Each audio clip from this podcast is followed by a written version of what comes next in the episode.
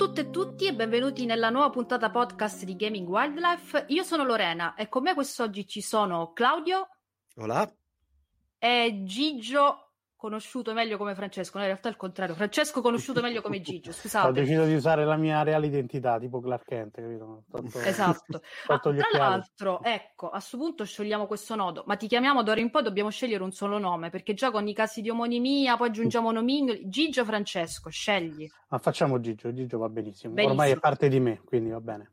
quindi in mia compagnia quest'oggi ci sono uh, Claudio e Gigio, uh, siamo al secondo appuntamento del Recappone, quindi parleremo dei temi caldi che hanno caratterizzato questo febbraio. E, ehm, diciamo che la prima notizia che, che, che ha catturato la, l'attenzione della stampa soprattutto e degli appassionati è la chiusura di, degli studi di sviluppo per Google Stadia. Ora, io lascio contestualizzare meglio eh, e, e, parlare, insomma, avviare il discorso riguardo questo argomento a Gigio, perché credo che sia tra i pochi della redazione ad avere proprio Google Stadia, quindi ad averla utilizzato, non lo so se lo continua a utilizzare. Comunque, raccontaci un po' la tua esperienza e se ci spieghi poi meglio quello che è successo uh, a Google a inizio mese. Allora, sì, confermo di essere uno dei pochi in redazione ad aver comprato proprio il Founders Pack di Stadia, quindi di averla proprio cominciato a finanziare ben prima che diventasse realtà e ammetto che tuttora, tutto sommato, ogni tanto la utilizzo. Eh, mettiamola così, io ho fatto anche un articolo che potete recuperare sempre su Stay Nerd, eh, dedicato ai primi sette mesi di vita di Stadia. Eh, dove sostanzialmente parlavo bene del servizio perché il servizio in sé funziona, eh, ma ha sempre avuto, a mio avviso, dei grossi problemi per quanto riguarda la comunicazione verso l'esterno, che sia l'utenza ma anche un po' la stampa, e se vogliamo anche un po' dei grossi problemi di libreria, perché fino adesso Stadia ha sempre vivacchiato diciamo, su giochi non proprio recenti, eh, e ovviamente chi ha a disposizione anche già altre console ovviamente non trovava interessante nonostante tutto l'offerta Stadia, ovvero di avere una vera e propria console in streaming con una libreria dove però i giochi vanno acquistati esattamente come succede nella normalità, solo che non si ha effettivamente il blocco console diciamo a casa e va tutto su internet grazie a Chrome.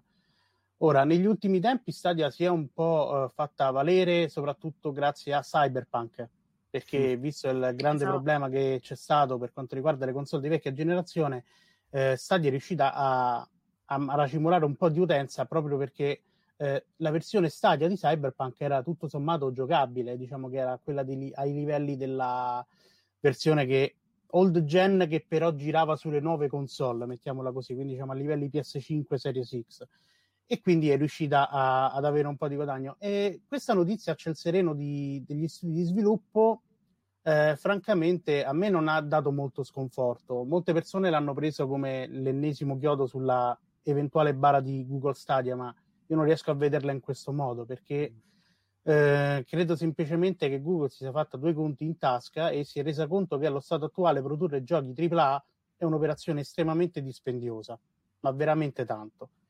E perciò credo che abbia ragionato su questo fattore e soprattutto ha pensato quei soldi che potremmo investire in uno studio di sviluppo first party, la potremmo utilizzare piuttosto per creare partnership più interessanti con le terze parti e tant'è che infatti Google ha anche annunciato che adesso arriveranno anche 200 nuovi titoli, insomma, quest'anno su Stadia.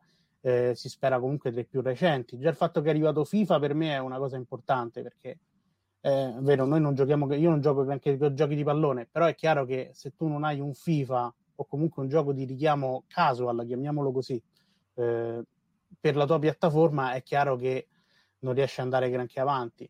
Eh, per il resto, ecco, io la vedo in questo modo. Stadia di per sé è un servizio che funziona comunque, ovviamente devi avere una connessione internet abbastanza solida per farlo, però mm-hmm. in sé per sé sta funzionando.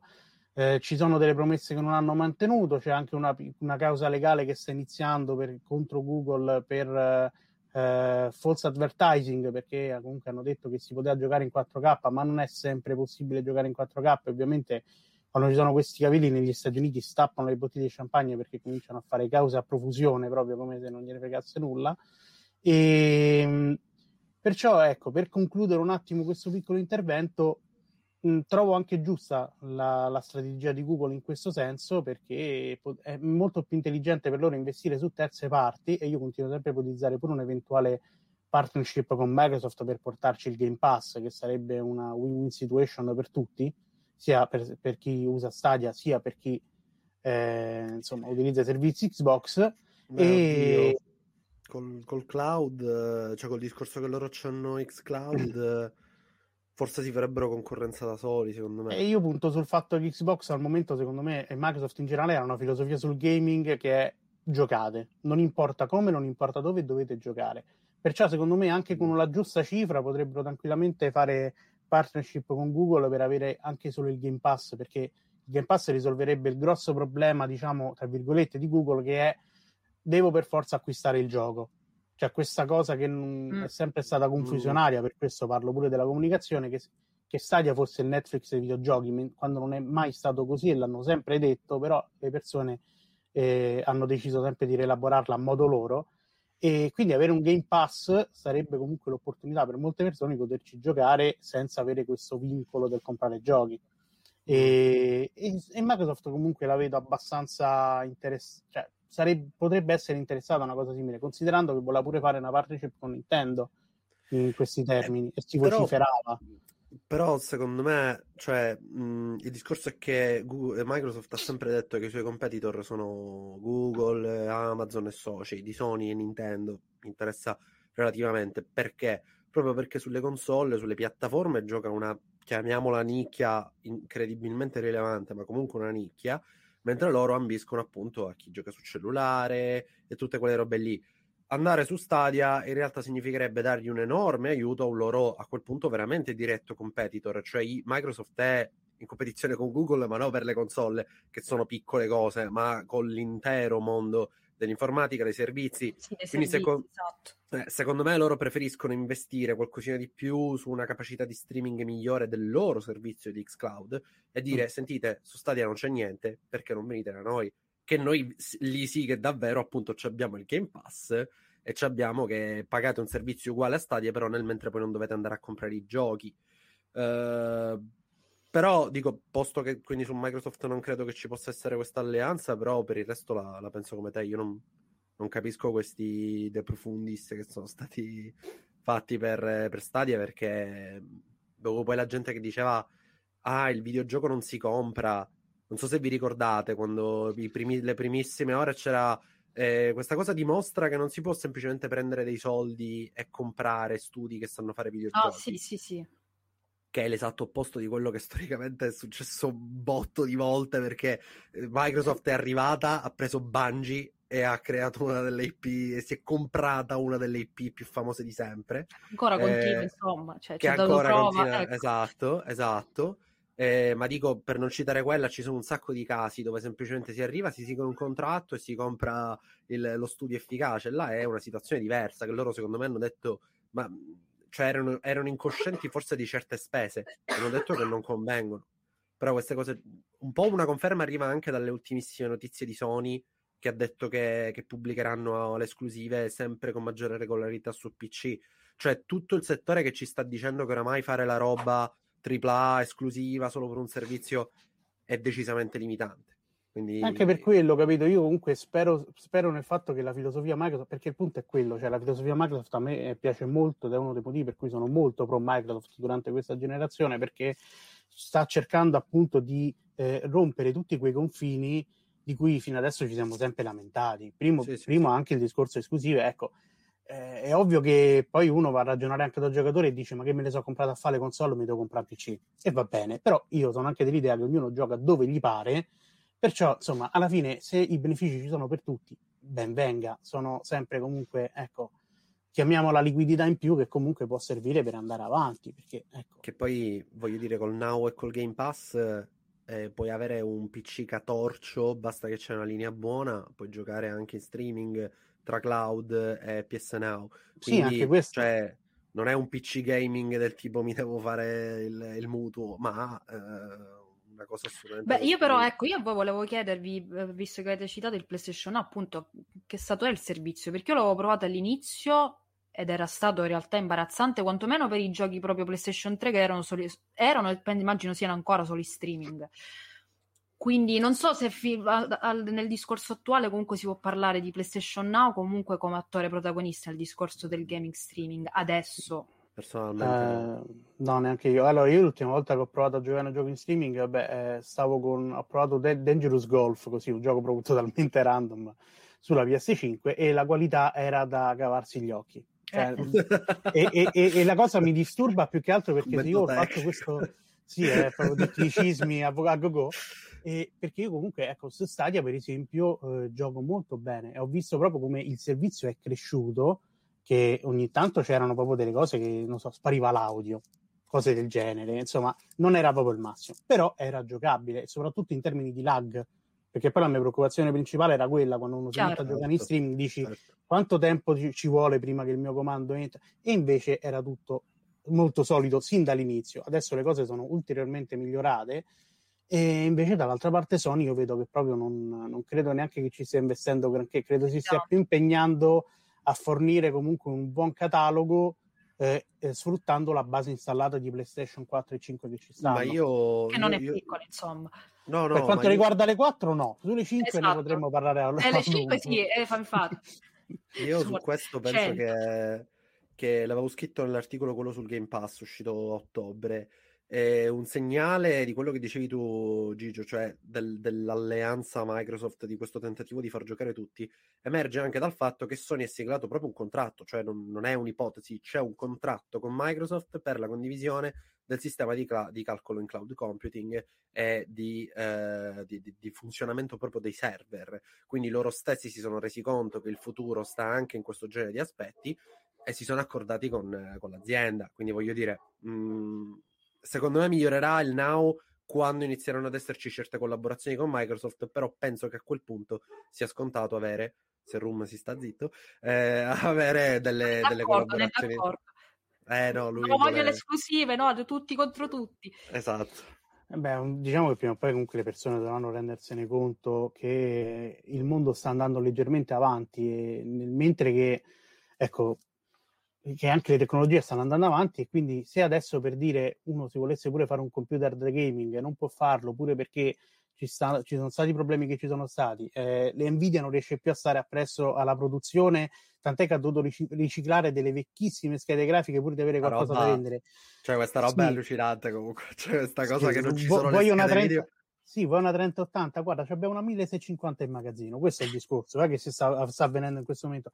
E quindi a questo punto dici, eh, oh, eh, prima o poi lo streaming diventerà una realtà solida, cioè roba che hanno già predetto eh, anche videogiochi e serie TV e tutto quanto, però sì, prima o poi si arriverà anche allo streaming solido, perfetto, un giorno che cioè, capisco che è difficile pensarlo in Italia dove comunque abbiamo delle zone dove abbiamo ancora il 56k eh, nel 2021, lo capisco benissimo che è una cosa incredibile da pensare, però è così, insomma, adesso siamo, adesso siamo nel, nell'età dell'oro del digitale, quindi dove il fisico comunque comincia sempre ad avere meno presa e il fatto che anche Sony abbia fatto una versione, una console all digital, all digital certo. fa pensare moltissimo a questa eventualità, infatti io me la sono comprata proprio per quello, e mi ha stupito il fatto che Series X abbia per forza il lettore, perché forse me neanche quella avrei preso col lettore, però insomma eh, ormai eh, siamo così, probabilmente nella prossima generazione cominceremo a vedere effettivamente eh, che lo streaming diventerà una tecnologia quasi portante. Sì, ma sicuramente poi dopo quello che abbiamo vissuto, cioè eh, la situazione dettata dalla pandemia che chiaramente darà un'accelerata comunque anche alla digitalizzazione, al miglioramento dei servizi anche in Italia, cioè credo sia proprio l'agenda politica. Quindi, nel senso, pensando più in grande, mi sa che prima o poi comunque il passaggio al futuro tocca anche a noi finalmente. No, però tra l'altro di Google Stadia, eh, tu prima citavi il caso Cyberpunk, che sicuramente è stato di, gran, di grande aiuto. Io nella mia bolla di amicizie chi ha giocato Cyberpunk al Day One l'ha giocato su Stadia e so, parlo di persone eh, che giocano hardcore gamer, se vogliamo utilizzare le etichette note, eh, con le loro console, tra l'altro anche fidelizzate di base a PlayStation. Infatti è lo stesso giro di amicizie mio di infanzia, perché pure, come sapete, io adesso sono passata a Xbox, insomma, eh, e hanno, riscop- cioè, hanno voluto tentare questo, questo esperimento di Google Stadia con Cyberpunk ed è riuscito È riuscito, ma, ma mi ha sorpreso appunto è che eh, essendo io appunto mh, giocatrice fidel- fidelizzata, io un nuovo, eh, l'ingresso di un nuovo attore che comunque non soprattutto io sono cresciuta col concetto di esclusiva e che una determinata esclusiva comunque rappresenti una determinata poi piattaforma. Quindi io proprio l'interesse di Google Stadia non ce l'ho, non ce l'ho mai avuto. Però ripeto, il caso Cyberpunk, col fatto che non funzionasse bene nelle console notissime, ma in Google Stadia sì, era forse al di là di un computer performante, esatta l'unica piattaforma dove insomma era fruibile in maniera uh, decente eh, caspita, questo effettivamente è interessante e sicuramente ha influito sulla percezione di Google Stadia in generale. Beh, hanno anche fatto una promozione molto aggressiva nei giorni precedenti l'uscita di Cyberpunk, dove adesso non me la ricordo per- perfettamente, però se non sbaglio a circa 60-70 euro ti offrivano praticamente il pacchetto base 70 euro esatto con Stadia con anche il Chromecast addirittura mi pare non sì, mi ricordo sì. bene sì, e, e, ovviamente anche la possibilità di acquistare il gioco che se vai a pensare che io a 130 mi sono preso tutto quanto il Founders Pack, mi ha anche un po' roduto da un certo punto di vista, però capisco che comunque questi sono i rischi che ti accolli quando fai l'early adopter, insomma, certo. come se mi andassi a lamentare che tra un po' la, la Series X me la fanno pagare 400 euro, eh, io ho voluto comprare subito, sono cavoli miei, insomma, c'è poco da arrabbiarsi. Perciò, quindi, già questa offerta ha avuto terreno solido. Poi, appunto, il disastro che c'è stato ha permesso veramente a Stadia di decollare tantissimo e e ne sono contento. Adesso ovviamente le persone devono soltanto scollarsi dalla testa il fatto che sì, ok, non ti compri il gioco digitale, quindi non, non sei proprietario del gioco, stai pagando no. una licenza e quindi tu non sei più proprietario del prodotto, come se, insomma, come se poi i giochi fisici non fosse in realtà la vendita di una licenza, solo che ti danno un disco di plastica al posto di quello. Ma, e ma qualcuno può obiettare Mm? manco funzionano più oramai a volte quando li, li metti nel... Cioè se, se, non c'è l'accesso a internet, per esempio, molti comunque sì. sono, non ti dico castrati, ma quasi. Cioè lo stesso sì. Cyberpunk senza le patch che cosa ci fai? No, no, no, non so, si poteva io mi ricordo che negli, ma io mi ricordo negli ultimi periodi, pure quando vendevamo i giochi PC al GameStop, erano quasi tutte, cioè erano quasi no, tutti vabbè, chiavi Steam, capito? Che ti, cioè, ah, cioè, sì, ti, compravi la scatola a 60 euro, aprivi la scatola e c'era codice Steam. Sì, sì, col è una presa male, in effetti. Da una cioè, parte ovviamente perché... dispiace, eh. Esatto, cioè perché Però... il cultore del fisico ci sta, la... cioè, mm, è, è, è, triste effettivamente come, Però... Allora, però, però secondo me mh, paradossalmente questa cosa può portare ad avere un fisico più curato perché rimane una cosa che vogliono solo determinate persone, magari sai il disco ok, però eh, che ne so, la copertina a quel punto se sai che la massa compra virtuale, compra digitale, fai una copertina più carina rispetto a quella paccottiglia sempre identica di tizio di, in terza persona di spalle che abbiamo avuto per tutta la generazione PS3 e PS4, perché era sempre un tizio che guardava mezzo così alle spalle, sempre la stessa scena Dark Souls, Assassin's Creed, tutti uguali, e magari si inventano qualcosa che vale veramente la pena avere fisicamente, no? Il discorso quello di, dei giochi di, di, di CD Red con dentro la mappa e quelle robe là, e chi invece vuole semplicemente giocare cioè, raga, abbiamo backlog di 8 miliardi di milioni di ore e ci facciamo il problema che vogliamo il fisico. Cioè, io se avessi in fisico tutto quello che ho in digitale dovrei uscire di casa. Sì, eh, esatto. quindi, cioè, non, no, no. Ma cioè, poi per me anni fa uh, pure Microsoft aveva provato le collector senza gioco. Vi ricordate che il macello, che c'era la gente che era indignatissima, oh, non c'è il gioco, non c'è il gioco. Adesso se lo rifacessero, paradossalmente ci sarebbe la gente che dice, ah che bello, mi posso comprare la collector eh, senza il gioco, perché tanto comunque poi la gente eh, interessa magari là, la statuina, esatto. le cose, sì, cioè, no, ma i 20 euro non li tolgono perché ci devono fare i soldi su quella roba. Vabbè, eh, sì, io purtroppo c'ero un po' con le collector perché ultimamente vedo sempre le stesse cose quattro paccottiglie messe insieme, una statuetta dei de PVC hai fatto, 200 sì. euro, dai, mi sembra un po' così. Però a parte Sono le mie critiche personali, ecco, alla fine, diciamo, semplicemente si trasla, invece che comprare il gioco, di comprare magari una maglietta, ti compri il merchandising, tanto sì, va bene uguale, non c'è bisogno, non c'ho bisogno del tuo post che mi metti eh, la copertina del gioco fisico che ti sei comprato, insomma, fai una foto allo schermo, è meglio, risparmia pure l'ambiente. No, certo, nel senso magari... io capisco, allora, esatto, discorso ambiente, oddio, sappiamo che i server inquinano tantissimo in realtà, anche adesso sì. noi ragazzi in realtà facciamo malissimo adesso a passare video podcast, il mio animo ambientalista un po' soffre, perché il video, sì, insomma... È il classico discorso che... Sì, cioè, eh, ma lì tanto saranno tutte per energie rinnovabili, qualcosa si potrà fare, insomma, nel senso siamo no, però insomma, capisco anche il, chi, chi, nutre il fascino per il fisico, io non mi sento affatto di criticarlo, però eh, capisco uh, anche tutte le com- comodità del digitale. Io sono, per esempio, tra libro e ebook preferisco il libro, tra uh, il fumetto e le scan preferisci il fumetto, tra il videogioco fisico preferiva il videogioco e digitale preferiva il videogioco fisico. Però però mm. vedendo poi tutti i vantaggi, scusa Cla, no, uh, vedendo tutti i vantaggi, automaticamente è ovvio che guardo la via più comoda. Poi, poi, salvo caso, per esempio, uscito Final Fantasy VII Remake, che per me è una, una, cioè, per cui nutro un affetto particolare, allora mi compro la Deluxe, che ha pure altre cose correlate, adesso, vabbè, la Steelbook, insomma, allora lì me la posso mettermi a tutto un altro tipo di soddisfazione, cioè Uh, credo che effettivamente ormai proprio il discorso della, dell'edizione fisica semplice abbia perso gran parte del fascino, ma allo stesso tempo non mi sento di criticare chi comunque lo, lo nutre. Sì. No, no, ma infatti no, no. le persone sono libere di farlo, solo che si devono comunque mettere un po' l'anima in pace perché quella è la direzione. Ecco, se tu dici, mi dici eh, vuoi Final Fantasy VII Remake, magari non ti compri il disco, però con gli stessi soldi ti ci compri magari una statuetta fatta mezza bene e più o meno no, siamo là, voglio dire, alla fine è un feticcio come un altro, cioè non so, io poi la vedo molto così perché ormai ho proprio smesso di fare collezionismo, niente, non me ne frega più un tubo proprio.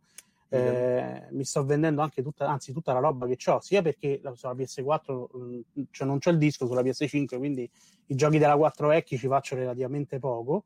Eh, però ecco, in generale proprio non ho più, più l'interesse perché trovo proprio c'è la comodità. Anche se magari ho già riempito il disco rigido, ma tanto cancello e poi di peggio riscarico. Non, non sarà esatto. magari. Cioè, troppo più comodo. Al, ah, al day one, di, ok, no, mi voglio comprare il gioco al day one perché tengo troppo. Allora, esci di casa, prendi la macchina, la metro, quello che va a piedi, fai la fila, compra. Ora la fila devi fare sicuro.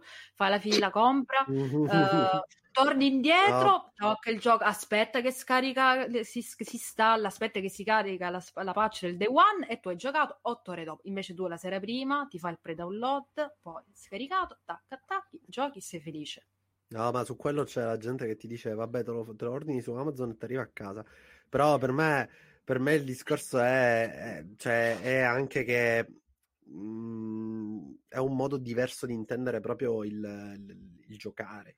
Eh, nel mm-hmm. senso che se quello sì. è il tuo primo pensiero, che poi probabilmente tutta questa gente è la stessa che si è strappata le vesti quando Microsoft presentò la prima Xbox One. Non so se vi ricordate dove c'era scritto che va bene, va bene il, il, il fisico, però quando comprate il fisico poi dovete andare a pagare una tassa di 5 euro o di non mi ricordo che percentuale era, perché l'usato stava distruggendo l'industria. Cioè, io eh, mi servivano 5 milioni di copie per rientrare dei costi, ma da GameStop ne vendevo 2 milioni e poi la gente le rivendeva di nuovo e io non vedevo un euro mentre GameStop, e infatti GameStop all'epoca vi ricordate che era un colosso certo. che nessuno riusciva a fermare, ora lo è ma per altri motivi, esatto. eh, cioè che nessuno riusciva a fermare perché? Perché praticamente riguadagnavano il 100% di quello che poi andavano a rivendere. E, e, e la gente era impazzita perché gli avevano messo 5 euro di tassa su un gioco usato. E allora e la tassa non va bene, e allora passiamo al digitale, così le aziende vedono sempre qualcosina, e lì non va bene neanche perché voglio il fisico. E signori, cioè, dico posto che l'alternativa rimane ed è quella di magari smettere di giocare tutto al day one. Io lo capisco che il discorso videoludico ruota quasi sempre intorno a quello, ma per quello c'è ste nerd che parla anche anni dopo di giochi più vecchi. Eh, se volete discutiamo insieme, però eh, purtroppo l'industria cerca sempre ovviamente un modo di continuare a crescere in un certo modo, ci si deve adattare e mi sembra che la rinuncia al fisico sia uno dei minori problemi che ci possiamo po- detto da una persona dico che con i fumetti non so se si vede dietro di me come sono combinato a casa però per me il fumetto è un discorso diverso perché il fisico del gioco è letteralmente il secondo che lo prendi poi lo metti nella macchina e te lo sei dimenticato. Il fisico uh-huh. del fumetto il fisico del libro al di là delle stronzate sull'odore della carta.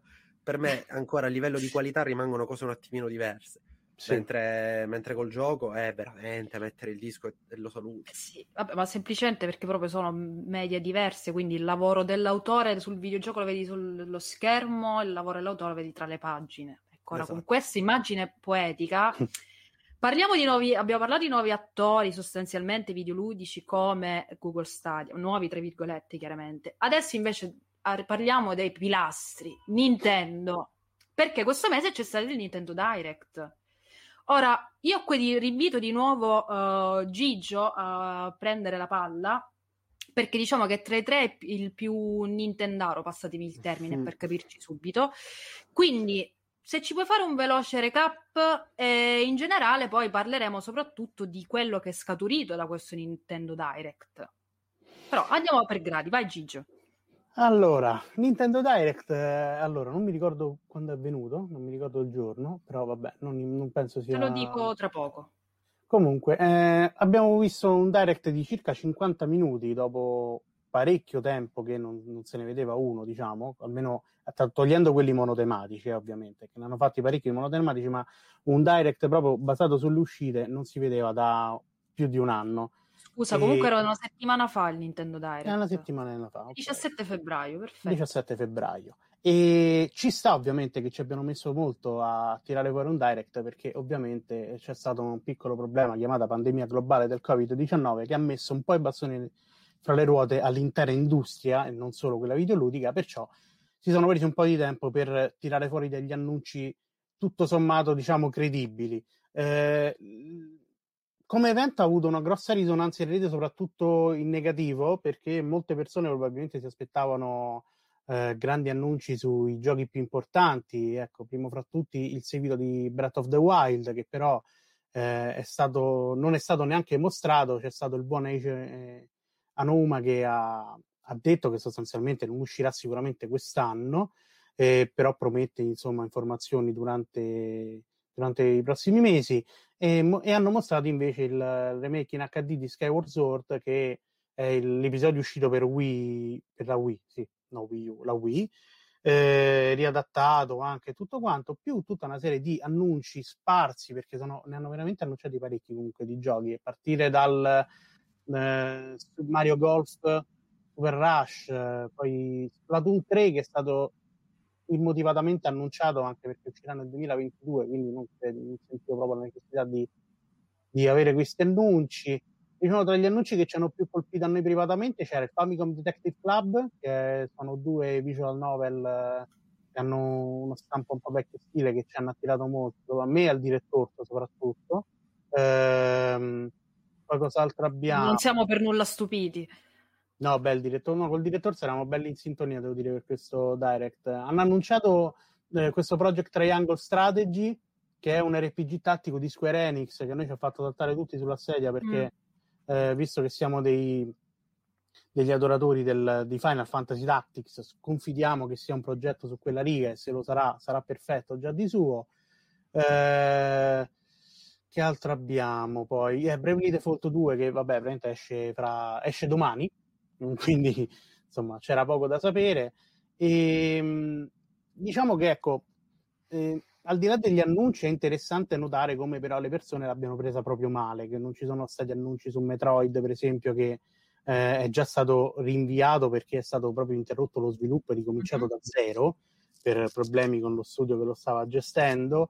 E, ehm, Bayonetta 3 pure si dice ogni Bayonetta volta, 3 ma... anche se Camilla mm. aveva già detto che ci sarebbe voluto un po' di tempo prima di avere degli aggiornamenti cioè era, era uscita qualche mese prima la notizia di, Camilla appunto che diceva calmi con gli aggiornamenti su Bayonetta 3 e, e, in generale diciamo che non c'è stato nulla di determinante, stando a sentire loro, eh, che valga più che altro non tanto l'acquisto ma il continuare a foraggiare Switch sostanzialmente.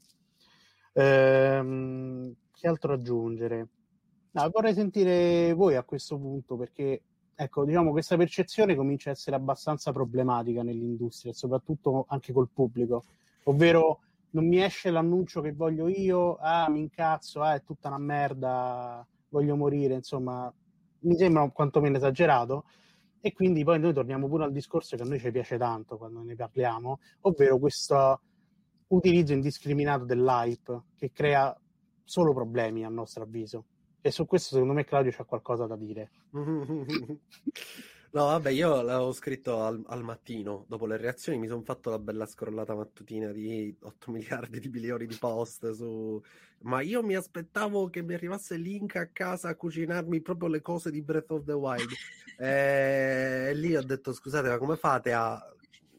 Lo, lo, la stessa gente che il mese e mezzo prima eh, ma Cyberpunk, ma eh, l'hype purtroppo ha rovinato lo sviluppo di un gioco. Cioè, signori miei, scegliamo una strada, non si può fare contemporaneamente sia quelli che pretendono che le aziende eh, abbiano una comunicazione sempre stellare, fantastica, che ogni cosa che dice ci fa immaginare chissà che futuro, perché io li capisco pure quelli che difendono l'hype, attenzione, cioè quelli che dicono a me piace partecipare nell'industria anche con questa voglia di lanciarmi sempre in tutto quello che mi propongono, a me va bene.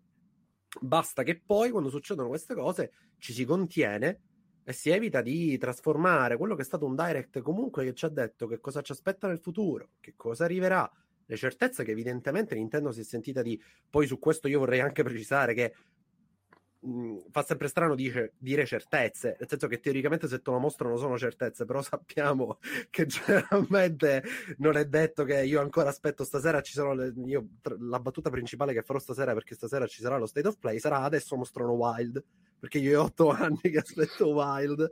Eh, no. no. Scusate, ma non, non, ne parleremo, ma Vampire Masquerade 2, voglio dire, la, i giornalisti l'hanno visto, era in zoff, però è annunciato e tutto, e ora probabilmente non vedrà mai la luce. Beh, quello, quello più che un problema di, di, di, comunicazione, quello è che ci avranno avuto. No, certo, certo, però no, era. Che... Tanto il discorso, anche se ve lo presentano, ve lo annunciano, comunque non è detto che uscirà. Cioè il esatto. detto eh, esiste quando esce.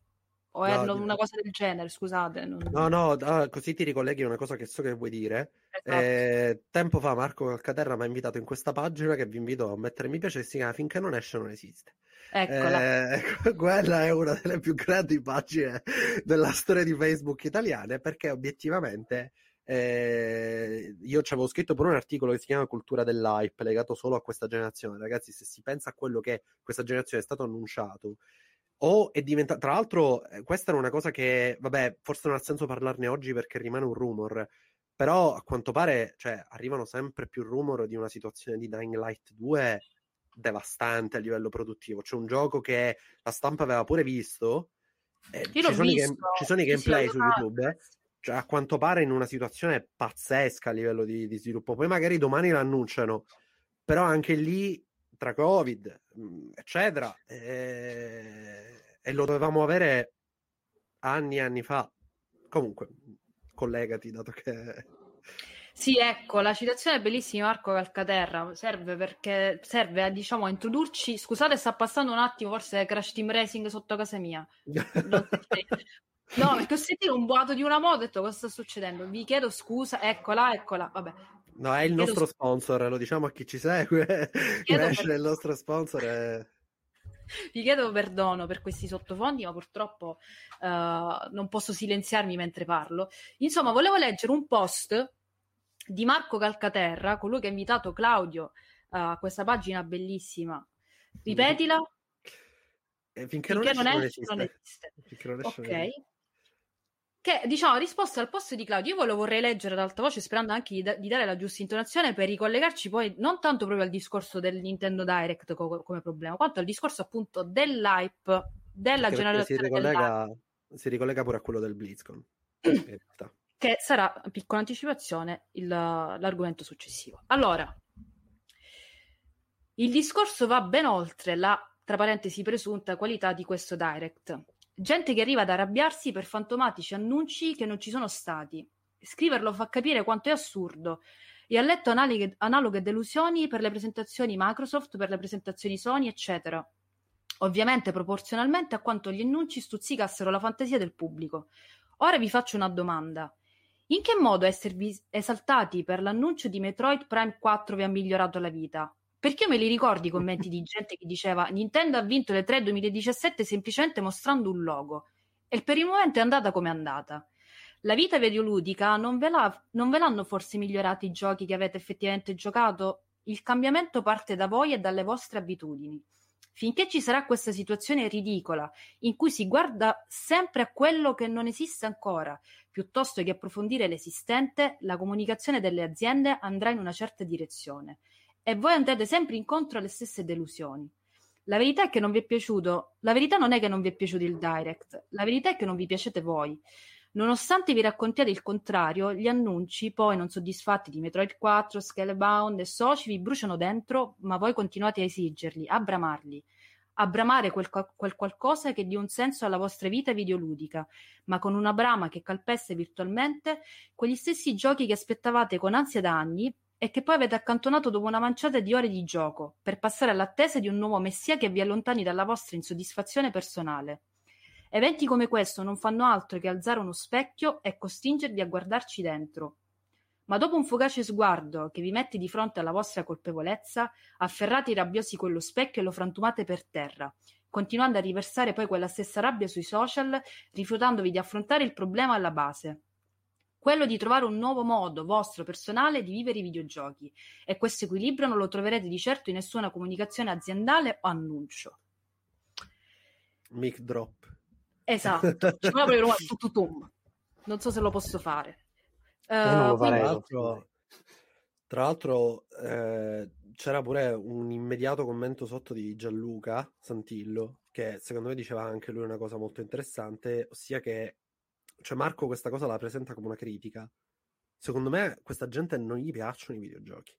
Loro gli piace tutto il discorso, tutto questo esatto. stare lì. Il mondo parallelo. Sì, sì, è gente che non è... È come i tifosi di calcio che però si seguono solo la loro squadra, no? Non guardano altre partite, non gli interessano gli altri giocatori. E quella gente là non è tifosa di calcio. Infatti loro ti dicono io tifo Inter, tifo Juve o quello che cavolo è. Non ti dicono sì, mi guardo anche le partite sudamericane, per esempio. E non c'è nulla di male nel dirlo, ma non fare che come se stessi difendendo i giochi o se non sei un appassionato di videogiochi, sei un appassionato di industria videoludica, che è un'altra cosa. Eh, io purtroppo sono della scuola morettiana, quindi io non parlo di cose che non capisco e questa è una cosa che però purtroppo sfugge a tanti. Eh, eh, L'hype sicuramente sta cominciando a diventare un problema comunque per molte, per molte cose, a partire anche appunto da, da, quello che è successo con Cyberpunk, con un gioco strapompato che ecco, ancora adesso risulta ancora abbastanza ingiocabile per molte persone. Eh, c'è anche uscita una console limitata, ricordiamolo, sponsorizzata Cyberpunk, dove Cyberpunk non ci gira bene, il che è già abbastanza riassuntivo del livello di imbarazzo che si dovrebbe provare con tanto di patch 1.2 rinviata dopo l'attacco hacker che c'è stato. Porelli pure e... loro, però fortuna zero, cioè, diciamolo. Sì, sì, no, eh, è... Fortuna zero, però niente, pare brutto che dico che se la sono cercata perché non è quello che intendo dire. Ancora che Fonelli, cioè non... cioè non intendo dire che si siano meritati l'attacco hacker, però sicuramente eh, non lo so, anche l'opinione pubblica, vedi, pure questa cosa che veniamo comunque sempre un po' influenzati pure da, da questi eventi, che mi pare brutto dirgli che se la sono cercata, però dall'altra parte probabilmente anche questo modo di cavalcare l'hype eh, nel momento in cui non viene accontentato genera poi questi maremoti perché può essere pure che sta gente semplicemente era proprio vindicativa perché si voleva vendicare di CD Projekt che è una cosa insensata me ne rendo conto mentre la dico però probabilmente qualcuno ci troverà anche un senso di giustizia in queste cose. E, ehm, e sì comunque in generale forse bisogna cominciare ad apprezzare quello che si ha quello che effettivamente è giocabile e tangibile, che sia fisico o digitale a questo punto, sì. perché non, non so dove, dove, si può arrivare poi continuando a bramare roba e perché poi appunto il mercato poi risponde dicendo che la gente non se la fila più di tanto certa roba. Cioè certi giochi poi questo è un argomento che tratteremo più avanti durante il recappone ma eh, la gente non li finisce questi giochi quindi uno che se li compra a fare cioè vogliamo capire se vogliamo trattare il videogioco come un medium eh, tu il gioco te lo giochi tutto. No? Il film tu te lo finisci quando vai al cinema, mi pare. Non è che prendi e ti alzi a metà sta. A meno che il film non è veramente brutto, come ho fatto io con Scemo e più Scemo 2, che non ce l'ho proprio fatta. Mi sembra veramente una cosa orrenda. Ho detto, vabbè, tanto il biglietto l'avevo pagato poco, mi sono alzato e me ne sono andato, ho migliorato la mia serata. Però di base il gioco uno lo deve giocare, che se no non puoi neanche metterti a fare chissà quali analisi, insomma.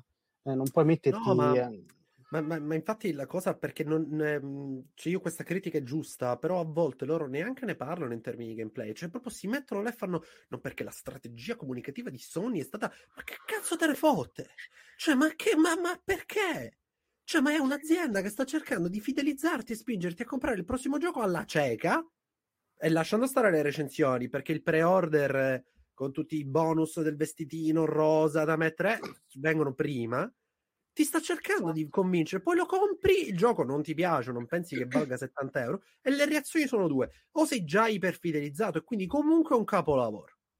Qualsiasi ti possono tirare in testa i mattoni, è comunque un capolavoro. Oppure ne rimani deluso, come è successo con Cyberpunk, e allora a quel punto diventano tutti delle merde, posto che questo non deve in alcun modo esautorare l'industria perché l'industria questo problema con la cultura dell'hype ce l'ha da dieci anni, anche di più, e continua comunque a farlo. Quindi i, i, principali responsabili sono proprio quelli che ti fanno il direct e che ti dicono: Oh, abbiamo il direct incredibile di un'ora che non facciamo da un anno. Lo sai che la gente si, si, si fa delle aspettative. E rifanne un altro piccolo, rifanne alcuni dedicati. Eh, bisogna trovare l'equilibrio tra una comunicazione aziendale seria che ti mette semplicemente in contatto con, con chi sta producendo. E, cosa che teoricamente dovrebbe fare la stampa.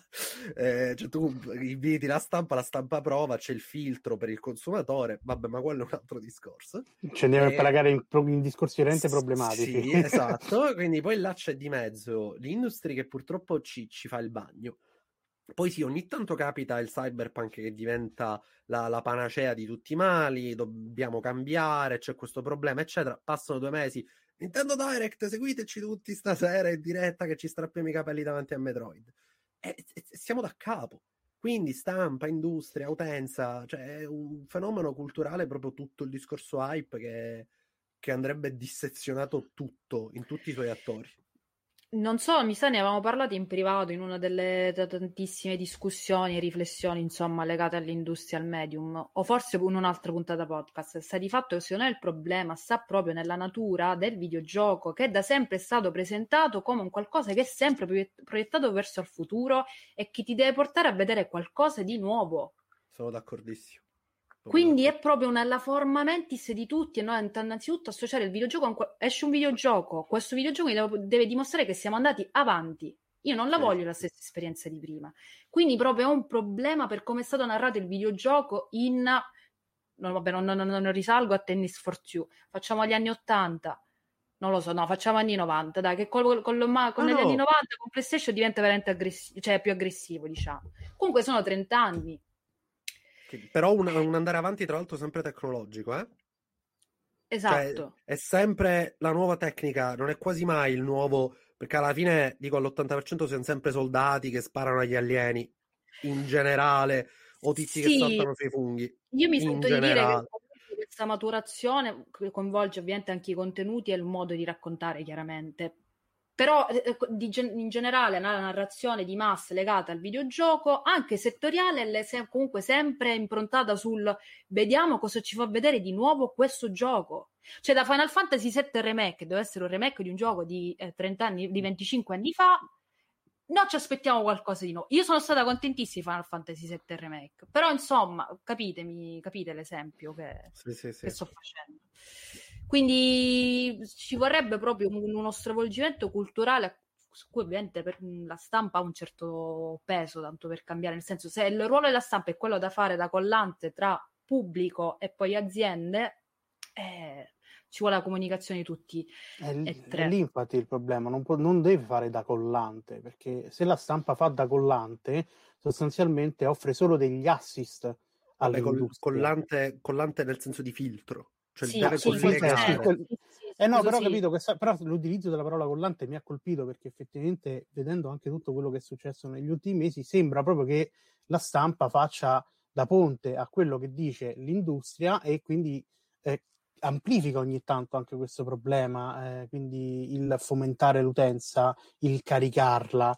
Eh, e poi magari deludersi anche lei stessa quando poi le annunci effettivamente non corrispondono a quello che si aspettavano, perché comunque siamo comunque tutti videogiocatori, quindi comunque è, è, anche a me a mente, a mente, calda mi ha un po' turbato l'assenza di, di, particolari annunci da parte di Nintendo, però poi uno ci ragiona, evito di scrivere di pancia perché sennò poi scrivo cazzate, mi conosco ormai, e quindi mi sono fermato e effettivamente ho ragionato e, e comunque è ovvio che eh, siamo ancora in un periodo emergenziale, non ci si potevano aspettare miracoli da parte di Nintendo e soprattutto non mi aspetto neanche più miracoli su Switch perché come avevo già detto in passato, comincia a ritenere una macchina che comincia a soffrire comunque un po' di obsolescenza eh. sotto alcuni punti di vista. Quindi non mi aspetto neanche di vederci chissà che cosa sinceramente su Switch sì. se la situazione rimane cioè, mi, sarebbe, mi sarei stupito di più se annunciavano questa fantomatica Switch Pro di cui si parla da tre anni, perché da quando è uscita la Switch già si parla di Switch Pro e, e quella probabilmente sarà una cosa che spero arrivi più che altro perché io con la Switch normale ci fatico proprio a giocare e comunque anche giochi nuovi ci, poi, ci girano male. oramai quanto è passato dal, da Switch proprio? Dalla... Eh, marzo 4 anni, 2017. Sì, 2017, marzo 2017. Secondo me hanno già iniziato, cioè paradossalmente secondo me loro hanno già iniziato a lavorare a una nuova console, quindi dico se la Pro allora, esiste... Ma sicuramente già ci hanno cominciato a lavorare da quando hanno cominciato a vendere Switch, perché questo è il classico segreto di Pulcinella. No, no, io ti dicevo proprio Però... a lavorare nel senso non l'ideazione, a lavorare, quindi secondo me se questa Pro esiste... Cioè, o la vediamo quest'anno oppure ci sentiamo alla... direttamente alla nuova console Nintendo. Ma io Anche confido sinceramente. Eh sì, infatti io confido infatti nella, nella, seconda ipotesi perché Switch, nonostante tutto, nonostante tutti possano dire qualcosa, continua a vendere veramente uno sfacelo. Con quindi... lo stesso prezzo invariato da quattro anni, cioè quindi... Ma fosse solo quello, ma anche i, no, giochi, esatto, i, giochi, cioè, i giochi della esatto. Nintendo non calano io, mai. E io, rido, io, rido, io rido pensando a quelli che dicevano che era una console portatile che non era potente e che ridevano quando Nintendo l'ha annunciata. Perché non è potente, siamo perfettamente d'accordo, soprattutto ma non è quello gen, però ovviamente non è quello il fulcro. Vabbè, ma questo esatto. è normale, ma, ma, questo succede perché l'utenza si è abituata al fatto che se non c'hai 38 teraflops sotto al culo sei un coglione. Scusatemi i francesismi no, no. messi così dritti per dritti, però il punto è che proprio ormai si riduce sempre a quello. Cioè, il gioco si vede, è bruttissimo da vedere, non, quindi allora non è meritevole. C'è, c'è, proprio tutta una serie di discorsi che purtroppo dovremmo fare sul, sulla rieducazione dell'utenza.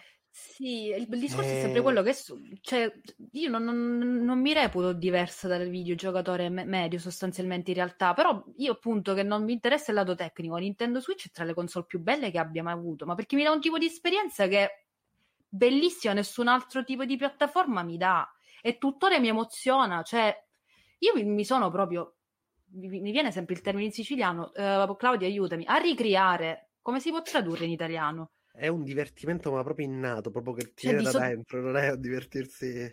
Vabbè, insomma, sono proprio divertita, cioè, non lo so... Uh... Quindi, nel senso, è chiaro che il fulcro di Switch non deve essere la potenza. Chiaramente ci ricolleghiamo a quel discorso che il videogioco è progresso, è di nuovo tutto wow, wow, pazzesco. Però, ragazzi, personalmente io ritengo che Nintendo Switch sia veramente una console pazzesca pazzesca. Ma, poi questa cosa riconnette anche il discorso iniziale delle esclusive, perché dimostra che la vera esclusiva, quella che ti identifica, è la tua scelta di piattaforma. Cioè l'esclusiva non è Sony che va e si compra un nuovo studio, Microsoft che va e in media ne compra 47, ma, ma Nintendo che si mette lì e dice ok, cosa possiamo fare per rendere veramente particolari i nostri giochi? Fatto sta, ora per esempio questa cosa del DualSense, ci sarà gente che magari Deathloop te lo giochi su eh, PlayStation 5, su PC, però su, su, PlayStation 5 c'è tutte queste particolarità che l'arma si inceppa, che devi premere due volte il pad. Mm. Sono peculiarità che magari uno dice a me piace il gioco immersivo da un punto di vista sinestetico proprio e quindi su PS5 per me è meglio.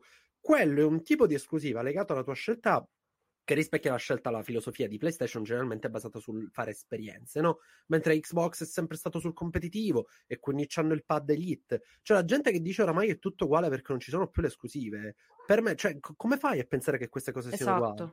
E, cioè, io mi ricordo, io Wii U non l'ho avuta, ma ho solo giocato tipo un 2-3 ore a Zombie U. Raga, io mi, mi esplodeva la testa quando esatto. dovevo andare a guardare il paddone perché perché dovevo controllare lo zaino e poi guardare in alto. Era proprio la sensazione di una persona che. Eh, come si fa a non pensare che poi Zombie U è arrivato su PS4 e boh, cioè era un gioco di zombie che va in giro, apri l'inventario. Sì. E, davvero, non... anche lì Switch ha detto puntiamo sul, sulla macchina. E, e, e, alcune esclusive che sono là, sono lì perché altrove semplicemente non funziona. Certo, no, ma infatti, assolutamente. Ma questa è una cosa che porta avanti Nintendo da, dalla Wii. Esatto. Quindi, e ci sta, è proprio un discorso di portare avanti una filosofia piuttosto che eh, chissà cos'altro. Io ovviamente faccio un discorso a livello tecnico, ma solo perché la macchina comincia a soffrire veramente tanto sotto alcuni... Sì, sì, no, su quelli, uh, ma tu hai avuto problemi con i Joy-Con che, di cui la gente si lamenta da sempre? E che ora guarda... vanno a toccare anche il DualSense in realtà, che c'è il problema con non mi ricordo che parte. Ma guarda, io sinceramente al momento questi problemi non, non mi sembra di averli mai rilevati. L'unica cosa che mi ha dato fastidio no, è il pad del, Pro, del controller Pro, ma soltanto perché io gioco a Tetris 99, sono abbastanza infogliato e, e la croce direzionale non mi soddisfa, granché tant'è che ho comprato apposta un Joy-Con con una croce direzionale fatta per bene, che non so se ce l'ho qui, eh. è lui? Ah, sì. sì. ecco, vedi, ho comprato questo qui, vedi, con Bellissimo. una bella croce direzionale, sì, ovviamente a tema Zelda, perché figuriamoci, e c'è una bella croce direzionale Bellissimo. fatta per bene per giocare solo a Tetris, perché sto male di cervello. Tra l'altro, eh, la cosa scusa... divertente è che non è neanche wireless, quindi devo per forza giocare con la, con la console portatile, però vabbè, a parte quello. Innanzitutto, eh, questa, questa, esposizione del Joy-Con mi, mi, aiuta ad invitare chi ci ascolta. Eh, sappiate che adesso ci trovate anche su YouTube, ho detto all'inizio puntata insomma ormai ci registriamo anche in video, però ci potete trovare anche su YouTube proprio per vedere le nostre facce e a questo punto anche il Joy-Con di Gigio che era a tema Zelda e che piccola parentesi a febbraio è caduto il 35 anniversario di The Legend of Zelda, quindi a questo punto io direi degli augurini in puntata, Zelda se li merita. Beh, beh. Happy birthday. E, e basta questo, non so se riesce, se riesce eh, vedere, ragazzi, ma... al solito vi invito su YouTube tatuaggio. per vedere il mega tatuaggio sull'avambraccio di Gigio, sempre a tema Zelda. Ma invece, a proposito di infogliati, dato, si, passa, si passa a me con Overwatch. esatto, grazie. Si passa a BlizzCon.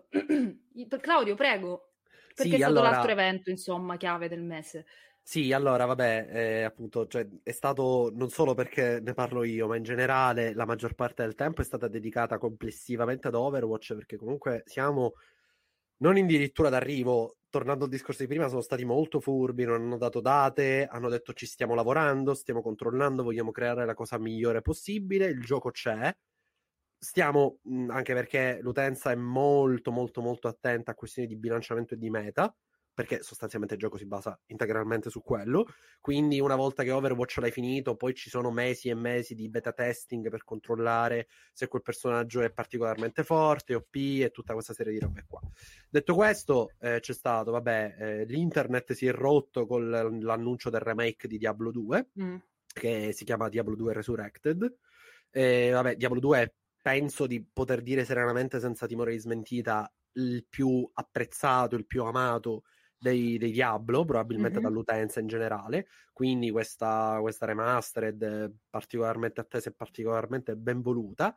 Uh, poi annunci uh, per, per, Diablo 4 legati a una nuova particolare classe uh, che si chiama Rogue. Quindi immaginate una sorta di elfo ninja, eh, non, non, so bene come de- ben definirlo, però una nuova classe che in Diablo significa ore e ore e ore di, di, nuovi contenuti. Poi c'è stato il primo grande update per la nuova espansione di, di World of Warcraft. E in generale novità ovviamente per World of Warcraft, eh, per Hearthstone, per... Eh, poi c'è questa piccola cosa che è stata tra l'altro l'inizio della, della conferenza, la, eh, la, Blitz, la, la, BlizzCon, la Blizzard Arcade Collection, mm. dove all'interno si trovano tutta quella serie di giochi che nessuno mai orientativamente collega a Blizzard perché sono precedenti o comunque meno rilevanti di World of Warcraft. Ci sono Blackthorn, The Lost Vikings, Rock and Roll Racing. Sono giochi ovviamente che, che, la community ha imparato ad apprezzare dopo, però insomma ovviamente molto meno eh, attesi. Però sono tutti all'interno di questa collection che pare essere stata molto apprezzata. Io personalmente eh, non li ho giocati, quindi non so cosa dire, però non so se a voi uno di questi titoli... Ma io no. Rock'n'Roll Racing me lo ricordo, perché mm. c'era sul Super Nintendo, e... però gli altri due sinceramente no. Però Rock'n'Roll Racing me lo ricordo, era un gioco di guida, tra l'altro, l'unica cosa divertente è che c'erano praticamente campionati in MIDI, tutte canzoni tipo dei Black Sabbath... Eh, è tutta musica rock, insomma, in 8 bit. No, no. Bellissima. Cioè, forse no, un po' di crisi epilettiche, però sì. Io ammetto la mia ignoranza totale, non, non, non, non li conosco.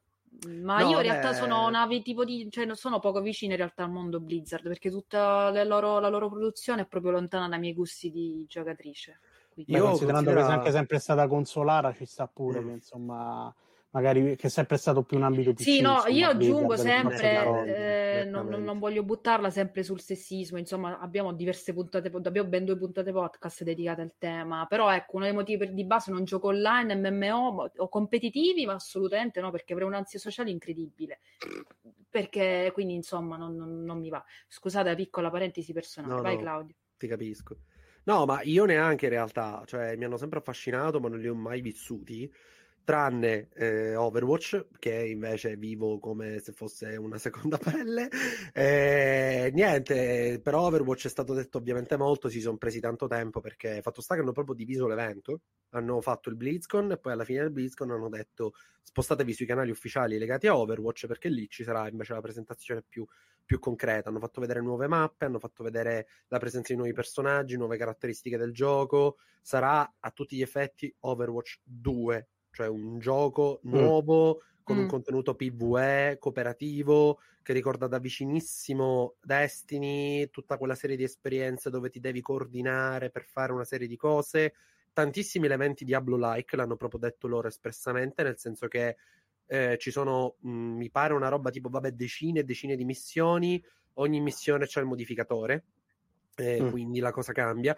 Poi rispetto a Destiny, dove c'hai tre classi, o Diablo che c'è un tot di classi, Overwatch c'ha 8 milioni di, di personaggi, quindi farlo con un personaggio con un altro significa affrontare i nemici in maniera diversa, significa fare combinazioni di classi diverse, perché se lo fai due tank, due medici, eh, tre medici, un DPS, eh, ovviamente le cose cambiano, ehm, una quantità di perk infiniti che per un fan di, di Overwatch è pure bello solo concepirli, immaginarsi il personaggio che generalmente è quello particolarmente difensivo, gli hanno trasformato lo scudo in una sorta di arma, quindi il tizio che generalmente se ne sta lì a prendersi i colpi come un povero Cristo si può... Ri... Io sto sorridendo perché mi sta intendendo tantissimo Claudio, perché si vede un po' il lato fanboy effettivamente, però ah, già anche ora, invi... sempre invito YouTube perché vi perdete la luce negli occhi in questo momento a Claudio mentre parla proprio di, di questo scudo, di le non posso prendere Purtroppo non posso prendere il, l'artbook che tipo come dicevo poco fa, io pure mi sto liberando un po' di tutto. Mi rimangono pochissime cose. Una è quella statua di Connor lì sotto, perché vabbè, io per Connor ho una in generale per la cultura nativa americana, quindi per Connor ho una, una passione particolare. E poi ho l'artbook del, di Overwatch 1, gli aggiornamenti sui nuovi personaggi, quindi sì, su Overwatch sono particolarmente preoccupante. Eh, niente, sulla, sul lato competitivo, poi ovviamente ci saranno aggiornamenti nel tempo, ma quelli li si scoprirà solo ed esclusivamente quando poi ci si potrà mettere le mani. Perché sto lavorando un video che arriverà su Glitch legato proprio al fatto che sostanzialmente nei videogiochi competitivi online eh, l'autore è definitivamente morto perché esiste questa sorta di chiamiamola dittatura dell'utenza, nel senso che più la gente ci gioca, più si forma un meta e più l'azienda è costretta a rincorrere per rendere il gioco non solo bilanciato, ma anche andarlo a cambiare per permettere ad altri di entrare. L'utenza ri- risponde trovando un nuovo meta, eh, che spesso paradossalmente più il gioco è giocato, più a stabilirne le regole interne è la community e non chi lo fa. Chiaro. Eh, comunque, su Overwatch è stato detto molto, ma insomma, eh, il BlizzCon, eh, come sempre, non ci si aspettava nulla di nuovo perché l'ultima volta che Blizzard ha annunciato una nuova IP è stato con Overwatch 5 anni fa e la volta prima non accadeva a pezzo tipo da, da 20 anni una nuova IP a tutti gli effetti a meno che non si considerano cose come Hearthstone che però mm. insomma il gioco di carte è una cosa diversa però Va bene, uh, io non so se c'è qualcosa da dire riguardo. Le reazioni che ho visto almeno dalla mia bolla social erano abbastanza entusiaste, soprattutto appunto per uh, Diablo. Diablo 2. Per... Esatto. Uh, quindi se Gigio non vuole aggiungere altro, io passerei invece. Ma a... io ho poco da dire, nel senso, sono, Overwatch sono contento perché comunque anche io ci ho, ci ho giocato abbastanza, non tantissimo, però abbastanza da avere Reaper come main e, e quindi insomma, e, e, anche aver avuto una piccola carriera come... come Noob. Come, no, che era, era Simmetra se non sbaglio, prima che la nerfassero però. Prima eh, Simmetra che prima che le cambiassero tosta. il raggio. Esattamente, poi da lì è andato tutto a scatafascio, quindi ho continuato a usare Reaper e c'ho anche in il realtà, Funko di Reaper da qualche parte. In realtà, è andata a scatafascio, in realtà è andata a scatafascio per i low tier, perché quelli più mm. forti invece, che sanno mirare, è diventata più forte, quindi in realtà è diventata... E quindi è andata così. E mi piace il fatto che forse sarà un gioco molto più strutturato. Vediamo poi in ottica e-sport. Io ho sempre paura degli sport più che altro perché, proprio perché per le modifiche che dici tu, c'è sempre un po' questo problema dell'e-sport dove comunque è sempre eh, il, l'editore, diciamo, insomma, è sempre chi ha il gioco che poi modifica il gioco nelle, nelle profondità e quindi non lo so. Mm... Allora, mh, mm, lato sportivo era, cioè, sono d'accordo nel senso che il calcio all'UEFA, che è una cosa esterna, e non ha motivo di decidere lei per i cavoli suoi a un certo punto di cambiare le regole, se non per il piacere del bilanciamento del gioco. Blizzard è chiaro che a un certo punto dice: È successo, è successo la eh seconda sì. stagione di Overwatch. C'era questo meta che andava avanti da sei anni che si chiamava il GOAT, che significa appunto Greatest of All Time, il migliore di sempre. C'era una squadra che lo aveva perfezionato in maniera allucinante e vinceva sempre solo quella squadra. E, che si era perfezionata, cioè giusto, tu sei una squadra, ti alleni, sei forte e continui a usare quella strategia. Blizzard ha cambiato le regole del gioco perché nel, mentre nel gioco base questa cosa era troppo invadente e la gente si rompeva perché voleva giocare con i DPS e gli hanno sostanzialmente distrutto la stagione a una squadra che si era allenata per tutto l'anno su quella cosa lì, quindi su questo hai assolutamente ragione. Detto questo, questo lo dico più che altro in riferimento al rendere poi gli sport una, una, una vera e propria competizione ufficiale perché no, no, su quello che, sono d'accordo. Insomma, gli sport sono una realtà e infatti anche in Italia ce ne stiamo accorgendo però ovviamente c'è sempre da valutare questa cosa che eh, se ci sono aziende che possono manipolare il, il, gioco a loro piacimento, e intendo con loro piacimento, intendo ovviamente potendo cambiare le regole quando gli pare, come gli pare, questo ovviamente crea dei grossi problemi poi a livello di bilanciamento e anche per rendere ma, poi effettivamente la competizione ufficiale riconoscibile infatti, anche a livello sportivo. Perché, sì, sì, ma, ma infatti gli stessi team sportivi in generale dicono che bisognerebbe trovare una versione come si fa? Avete presente che Dungeons and Dragons c'è versione 1, versione 2? Sì. Trovare una versione e si fa il campionato olimpico di quel gioco senza che sia modificabile. Le regole sono quelle là, appunto, mm-hmm. perché altrimenti mm. hai perfettamente ragione tu. Cioè, la base delle regole del gioco è che non ci deve essere un attore che ha interessi esterni a cambiarle. Altrimenti le regole non sono regole, sono mh, mm, qualcos'altro. Quindi sono, su questo sono assolutamente d'accordo con te. Detto questo, eh, invece dal punto di vista del gioco in quanto tale, eh, Overwatch, eh, proprio, per, proprio per, questo, per, questa cosa che è successa, sono entrati in dialogo con le squadre la terza stagione dell'Overwatch League invece è stata molto divertente proprio perché il meta cambiava a ripetizione, le squadre lo sanno. E, è un po' la, diciamo, la seconda, la, l'altra faccia della medaglia rispetto al calcio, per esempio. Cioè nel calcio le regole sono sempre quelle e vince sempre la Juve, per esempio, per un tot di anni.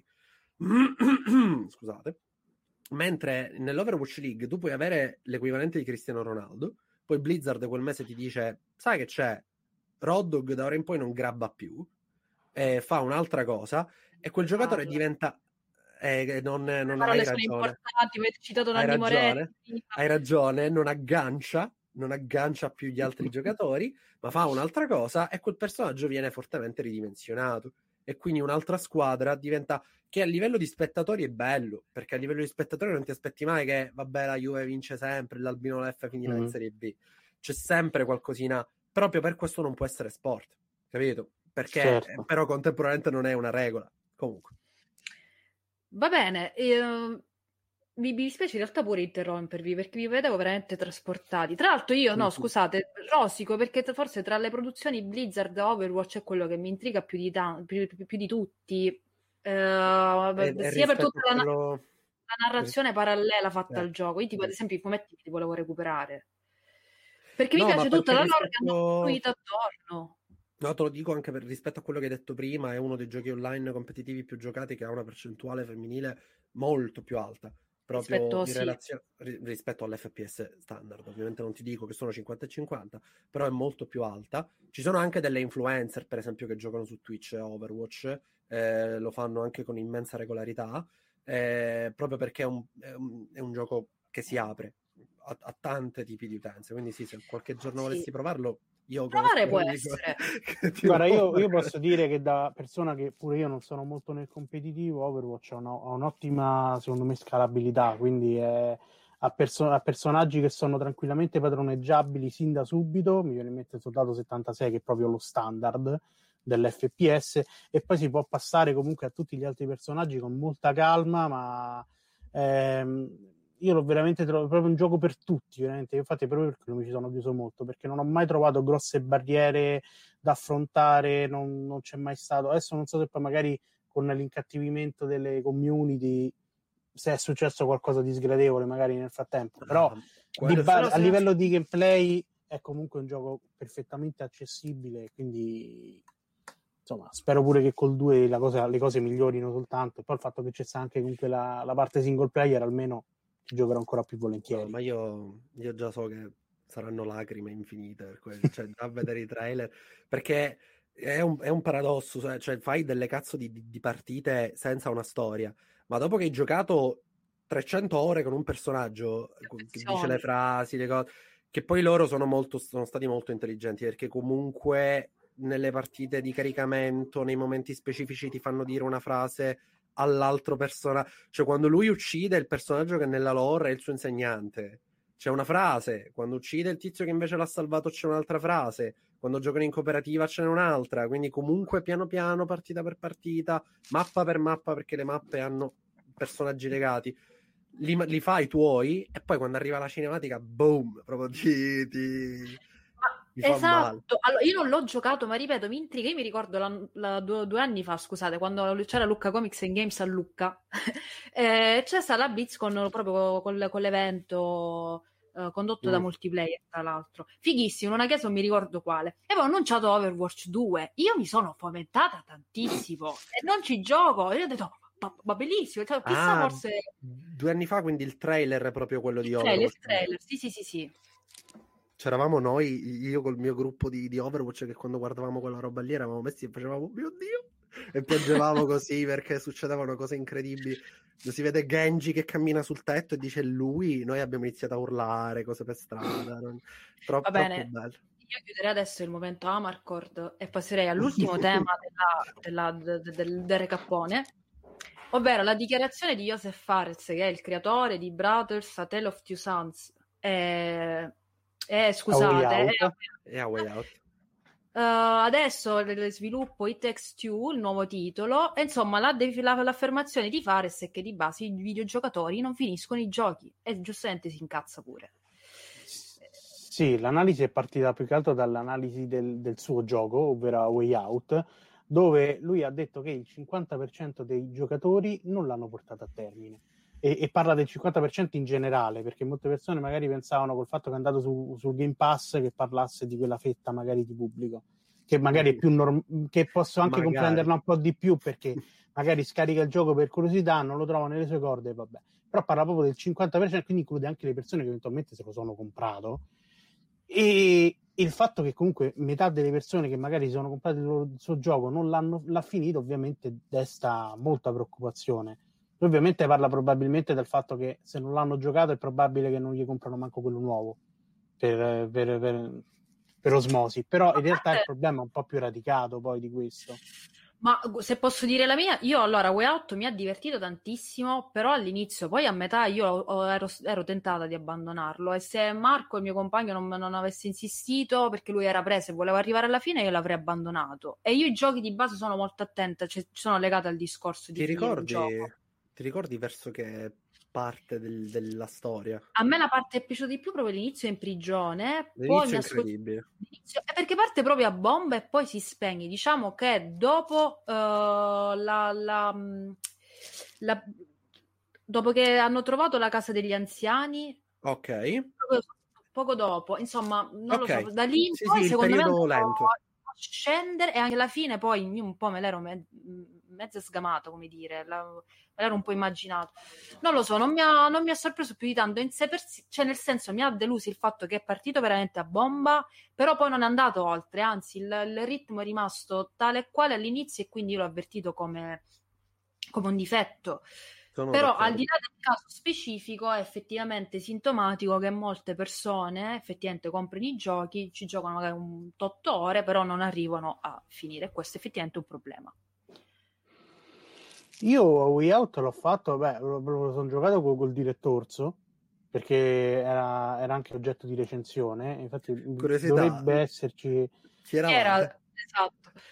Mm? Chi, eravate? Chi eravate? Eh, mo non mi ricordo il personaggio specifico. Credo che Luca facesse comunque quello, co- quello che somiglia a Joseph Fares. Quello che Io. fa Fares, ok. E io ero l'altro, probabilmente. E no, mi ricordo che l'abbiamo finito. Beh, ci abbiamo messo un 8-9 ore, però ce lo siamo fatti tutti in una botta unica diretta. E mi, mi sono rimaste comunque delle buone esperienze. Sicuramente verso la fine è un problema, soprattutto perché poi alla fine, vabbè, c'è la sezione sparatutto che è fatta coi piedi, detta proprio francamente, era veramente Senza tremenda. motivo, tra l'altro. No, esa- esatto, esatto. sì. Senza motivo. Sì, anche senza motivo, oltre, oltretutto. Però alla fine, come, come sistema proprio di giocare in due in questo modo, comunque a me mi è rimasto molto impresso, proprio a livello di meccanica di gameplay. L'avere Sì, comunque sì. sempre la schermata condivisa, tutta una serie di scelte di design che io ho trovato comunque molto interessanti. Sì, molto più di quelle di Brothers, per dire. No, io su questo proprio rivoluzione, perché invece per me Brothers, è- cioè ovviamente può essere meno coraggioso sia per limiti di budget sia perché comunque era giocabile da solo, quindi ovviamente alcune cose si sentono di meno. Però secondo me Brothers è- una continua escalation, mentre Way Out parte col botto, poi come è normale che sia in un racconto, inizia piano piano a rallentare cercando di prepararti per il colpo finale però poi ci mette in mezzo delle robe da, da, da AAA standard, che lui c'ha tutta questa cosa che è contro, che lui Esatto. rivoluziona, che, che- che è pure, dico, molto efficace come, come personaggio, io ancora mi ricordo il suo fuck di Oscars e tutte quelle robe lì, tutto bellissimo, però allora non mi mettere la sessione sparatutto dove ammazzo 50 cristiani senza motivo, solo Poi, perché così... era fiume, pare, proprio arrivavano a fiume da qualsiasi direzione. Esatto, era proprio fuori contesto. Che dici, ma mi stai allungando il brodo senza motivo, Esatto. con cose senza. Esatto. Ed è un paradosso perché quella, quella roba lì purtroppo ce l'hanno tutti i AAA, ma proprio perché ti ci abituano sin dal primo minuto, ci fai molto meno caso. Cioè Red Dead. Redemption inizi che lo fai e quindi non è che poi per tutte le 100 ore di gioco ti dici ma da dove cazzo arrivano questi dagli alberi? Cioè dopo un poco ci passi oltre. Invece a Way Out ti abitua a un racconto maturo, a una certa... Poi arrivi a un certo punto che veramente c'erano le fontane, io mi ricordo, e questi spuntavano da dietro le fontane. ma cioè, sembrava una versione di Narcos, però tipo film americano anni 80. Dico, ma dove mi trovo? Ma cos'è successo? Ed eravamo io col mio amico che giocavamo e ci dicevamo, boh. E poi, vabbè, finale migliore, ma insomma. Poi io, con lui, questa cosa del, del finire i giochi non è una novità, cioè lui se ne è accorto ora, ma... ma è- anzi, lui è fortunato perché il 50% mi pare un- un- una percentuale enorme. Perché, siccome fa un gioco narrativo, ha un target probabilmente di persone che comunque i giochi se li comprano. Io, se, secondo me, se andiamo a guardare gli Assassin's Creed mh, sotto il 20% serenamente, ma proprio serenamente. Ma prova a Eh, vederlo nel frattempo. Però là è un po' Assassin's Creed che non ti aiuta proprio a finirlo. Io no, Odyssey l'ho era per darti la categoria, eh? Cioè, No, hai capito. ragione, hai ragione che sono infiniti. Però, cioè, secondo me anche Mafia 3, da G- GTA Infatti 5. non l'ho, non l'ho finito, non l'ho finito Mafia 3. Neanche io. Mafia 3. Ma vabbè, Mafia Però 3 lo GTA sappiamo tutti che, che qual è il problema di Mafia 3. Cioè, una, No, ma un poi- gioco con una storia bellissima, però eh, non si può tollerare una certa. No, ma, ma voi non l'avete finito per questioni appunto un pochettino più complesse. Secondo me proprio la gente compra i giochi per sparare, non compra i giochi per le storie. È questo che Fares forse non ha... Cioè, d- d- ripeto, secondo me lui è fortunato perché fa un gioco narrativo, ma il, il marketing di Valhalla non era guardati sta bellissima storia, era be like a Viking, kill like a Viking, Viking, Viking... Eh, cioè, giustamente la gente lo compra per fare il vichingo, no? Per, anche perché della storia, se non ti sei, diciamo, seguito la saga, non ci capisci un cazzo. Quindi, ehm, io ho amici tipo Sharif, che ne avevamo parlato con lui anche di Valhalla, che ha finito il gioco e mi ha detto, "Ci ho capito un cazzo perché non si ricorda una cosa che è successa in Black Flag. Eh, il gioco obiettivamente è per i fan della saga dal punto di vista narrativo e per chiunque dal punto di vista del gameplay. Cioè, il problema che si deve fare Fares non è prendersela con la gente, ma forse è iniziare a presentare i giochi in funzione di quello che vogliono fare. Mhm. Eh, Esatto, ma secondo me invece questa cosa si può ricol- ricollegare sempre al discorso dell'hype e della FOMO, nel senso mi compro il gioco al day one, ci gioco, ci posso parlare sui social, quindi io sono informato, informata, poi dopo mi sono rotto le scatole, tanto ormai non se ne parla più e al quindi 100%. Sì, Penso sicuramente anch'io. c'entra. Al Poi, 100%. Sì, io Che è l'opposto del backlog.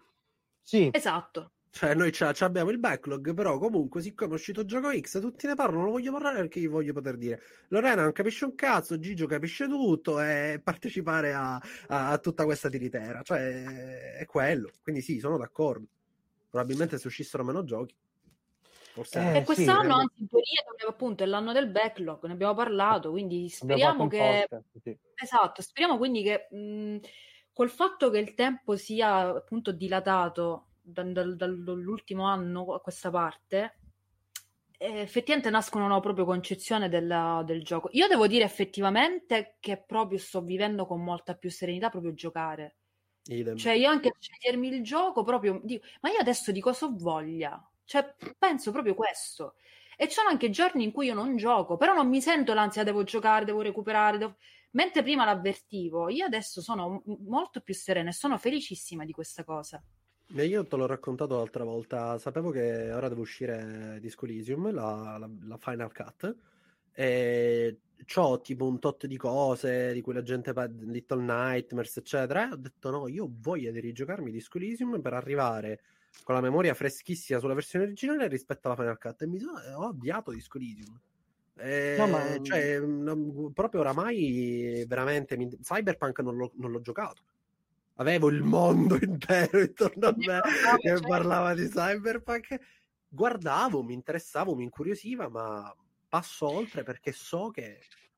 Anche se la scusa, nel caso di, di, di, Cyberpunk si è parlato di tutto tranne che del gioco, quindi nel senso là effettivamente si poteva parlare perché non era necessario giocarci, come dire. Uh, sì, sì, eh, era, ma... era, per fare l'esempio proprio del, del fenomeno che dici, cazzo, se non lo gioco sono veramente fuori dal mondo. Eppure, piano piano, che poi è il motivo per il quale per la prima volta ancora oggi non, non sento la necessità di, di, comprare. Poi non ci sono le console, quello è un altro discorso. Ma al momento non, è, non, non ho quella cosa che mi spinge a dire voglio, voglio partecipare, voglio vivere, che non significa che ovviamente critico in alcun modo chi se l'è presa perché ognuno ha i problemi suoi e ha i, i desideri suoi. Esatto. E per dire che che rispetto a prima io mi rendo conto di avere un po' meno FOMO eh, perché all'epoca mi, era solo FOMO perché poi mi rendo conto appunto che oggi non avrei anche quando ho giocato niente.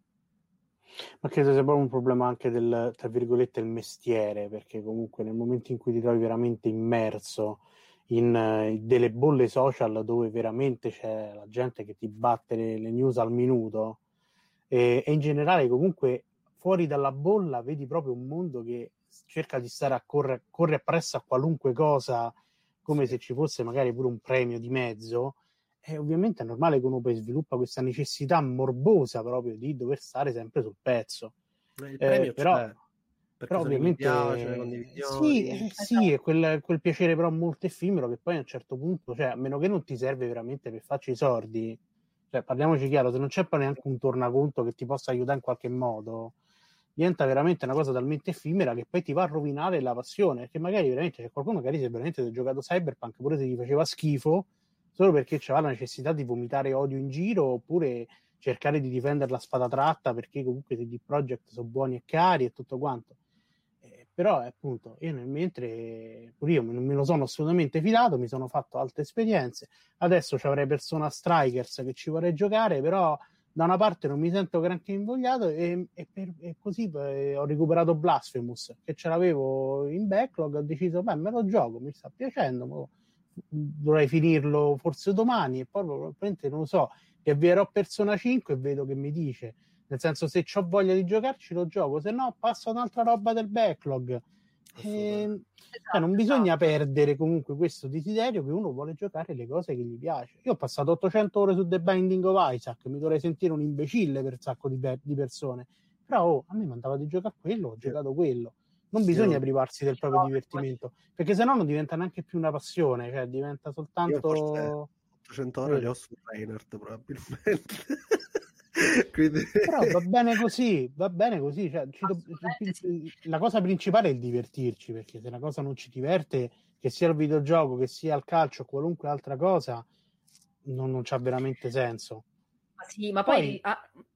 Vai, vai, scusa Gigio, perdona. Poi uno magari è così, come facciamo noi, appunto, ci mettiamo a parlare un po' di varie cose attorno al videogioco e va bene, però non bisogna mai dimenticare il fulcro centrale che noi prima, la prima cosa che faccio, il motivo per cui giochiamo ai videogiochi è che ci vogliamo divertire, rilassare e tutto quanto. No, Poi vengono che... anche le chiacchiere, vengono pure dopo, però non perdiamo mai il fulcro principale perché se no mandiamo veramente in vacca tutti i discorsi che facciamo. Sì, ma su questa cosa io poi ho scoperto, non giocando i giochi, che mi viene anche mh, in qualche modo più facile desiderare ed ascoltare l'opinione degli altri. Cioè, difficilmente, per esempio, recuperavo determinati podcast, difficilmente, per esempio, mi andavo a leggere determinati articoli. Non ho giocato Cyberpunk 2077 e per curiosità mh, c'era tutto il dibattito, eccetera. Ma andavo a recuperare qualcosa per dire, vabbè, aspetta, che almeno tento di inquadrare l'opinione di questa persona. Eh, cioè, mh, perché a volte ci dimentichiamo che pure che, cioè, se non giochi il gioco, comunque poi ci sono tutta una serie di contenuti in più che ti puoi, cioè contenuti è una parola brutta, di, di, di, di, arricchimento complessivo su una determinata cosa che maturi col podcast, con la diretta Twitch, con l'articolo, con l'approfondimento. E, ehm, e magari a volte uno preferisce invece di stare sempre sul pezzo, però in superficie, perché puoi giocare miliardi di giochi, ma se giochi e basta, a mio parere, non hai approfondito particolarmente, te ne giochi qualcuno di meno e ti leggi nel mentre appunto un approfondimento, ti leggi l'opinione di qualcuno che ne sa più di te, non in termini di gioco, magari che cazzo ne so, Lorena con la storia e, e ti leggi una cosa che ti contestualizza Assassin's Creed in un certo modo, cioè mh, mm, non c'è un solo modo di approfondire il videogioco, ce ne sono tanti. No, ma è successo lo stesso con Control, che me lo sono giocato su PS5 e, e quindi dopo mi sono interessato perché mi ha un po' scosso all'inizio, ovviamente, perché parla di cose. Ragazzi, non sono... fate spoiler, io ancora lo devo recuperare nel mio back. No, no, no, infatti mi limito, no, parlo, dico solo che comunque parla no, di cose lei che alla fine veramente... allora, è il colpevole del maggiordomo. Claudio non morirà mai più qualsiasi puntata podcast. Non cioè, diciamo adesso. E poi mi sono andato a leggere tutte le cose che ci sono attorno a questo mondo, perché ovviamente all'inizio rimani veramente spiazzato da quello che ti succede attorno e, e, in un certo senso, e quello mi è successo la prima volta che ci ho giocato, mi sentivo sovrastato da quello che succedeva e non riuscivo a capirlo bene. Poi invece me lo sono preso col mio tempo e effettivamente c'è veramente un giocone proprio, bello da giocare ma anche e soprattutto da capire. Sì, sì, sì. Però ecco, Va bene, io direi che abbiamo superato abbondantemente la durata media delle nostre puntate, però sono molto contenta anche perché insomma abbiamo avuto modo proprio di raccontare in generale, cioè personalmente insomma il proprio punto di vista in base a ogni, ogni tema. Quindi concludiamo qui la puntata sul recappone di febbraio, ci sarà il recappone di marzo. Nel frattempo, voi preparatevi per la diretta. Claudio, si preparare per lo state of play perché mh, giusto per spiegare un attimo. Noi stiamo un po' rosicando che per il recappone manchiamo il, lo state of play, però uh, registriamo, registriamo di giovedì, la puntata voi l'ascolterete domenica e pazienza, quindi dobbiamo diversificare un pochettino, per quello c'è Twitch. Vabbè, Detto questo, rinvieranno un sacco di cose di base comunque come commento. Diciamo, diciamo che io mi aspetto una reazione, ecco, vediamo per chi ci, ascol- ci, ci, riascolteremo poi domenica e per chi ci ascolterà domenica. Noi diciamo, io penso che appunto ne parlavamo anche prima, e stasera ci sarà una reazione tipo Nintendo Direct, se insomma non ci sarà il mega annuncione di qualcosa. Probabilmente vedremo. ci sarà questo. Però no, vedremo, io, li vedremo più, io li vedo un po' più piazzati quelli di Sony, onestamente. Perché sì, proprio per il fatto, perché ovviamente Switch vende e vende e quindi non c'ha problemi di di questo tipo. PlayStation 5 è già un po' più problematica anche perché si deve anche far perdonare il fatto che non si trova per l'appunto. e, e che, che preda di un mercato che praticamente arriva insomma, è preda dei, dei, bagarini che cercano di comprarsi tutte le unità disponibili e poi la stessa utenza dice eh, però ci sono quelli che comprano pure loro quindi è colpa loro. Quindi capito, ci sono i bagarini che vi vendono le console a 1000 euro la colpa è di chi le compra non di chi le ha acquistate prima e... Vabbè, no, vabbè. rischiamo di aprire veramente, facciamo due ore di, di, di, sì, di nostre sì, due ore di puntata. No, insomma. Chiudo soltanto dicendo: spero che ci sia NAC 3. Così, del botto, senza senso. Va bene, va bene. Rideremo domenica quando ci riascolteremo. Io ringrazio Claudio e Gigio per la compagnia. Eh, vi do appuntamento per la prossima puntata. Ciao. Alla prossima. Ciao. Ciao.